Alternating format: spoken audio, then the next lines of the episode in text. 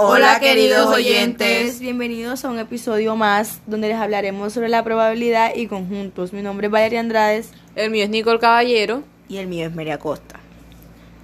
¿Qué es probabilidad? Es un conjunto dado que se usa en la vida diaria para indicar cuán posible es que se presente u ocurra un evento en el futuro.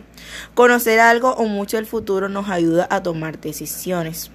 La probabilidad y la estadística son base para realizar estudios donde no hay certeza en los datos como aquellos que se marcan en el campo de la investigación de operaciones. Bueno, ¿qué es un conjunto?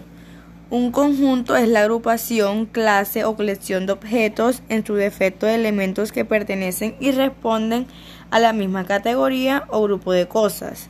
Por eso se les puede agrupar en el mismo conjunto.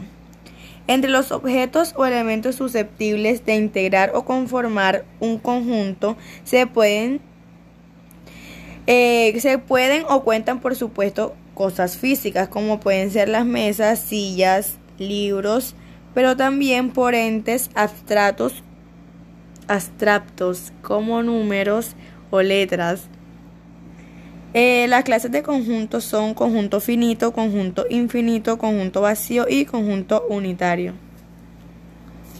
Ok, ahora la teoría de conjuntos. Para lograr un desarrollo ordenado de la teoría de probabilidad se requiere conocer los conceptos básicos de la teoría de conjuntos. Para describir los conjuntos hay de tres formas. La primera es la enumeración, comprensión y diagrama de Venn. La importancia de la teoría de conjuntos radica en que a partir de ella se puede reconstruir toda la matemática. También es la colección de cualquier tipo de objetos considerados como un todo.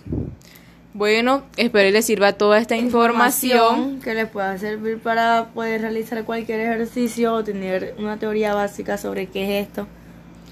Estos han sido nuestros conceptos como tipo ah. personal de todo lo que hemos aprendido. Exactamente. Bye. Bye.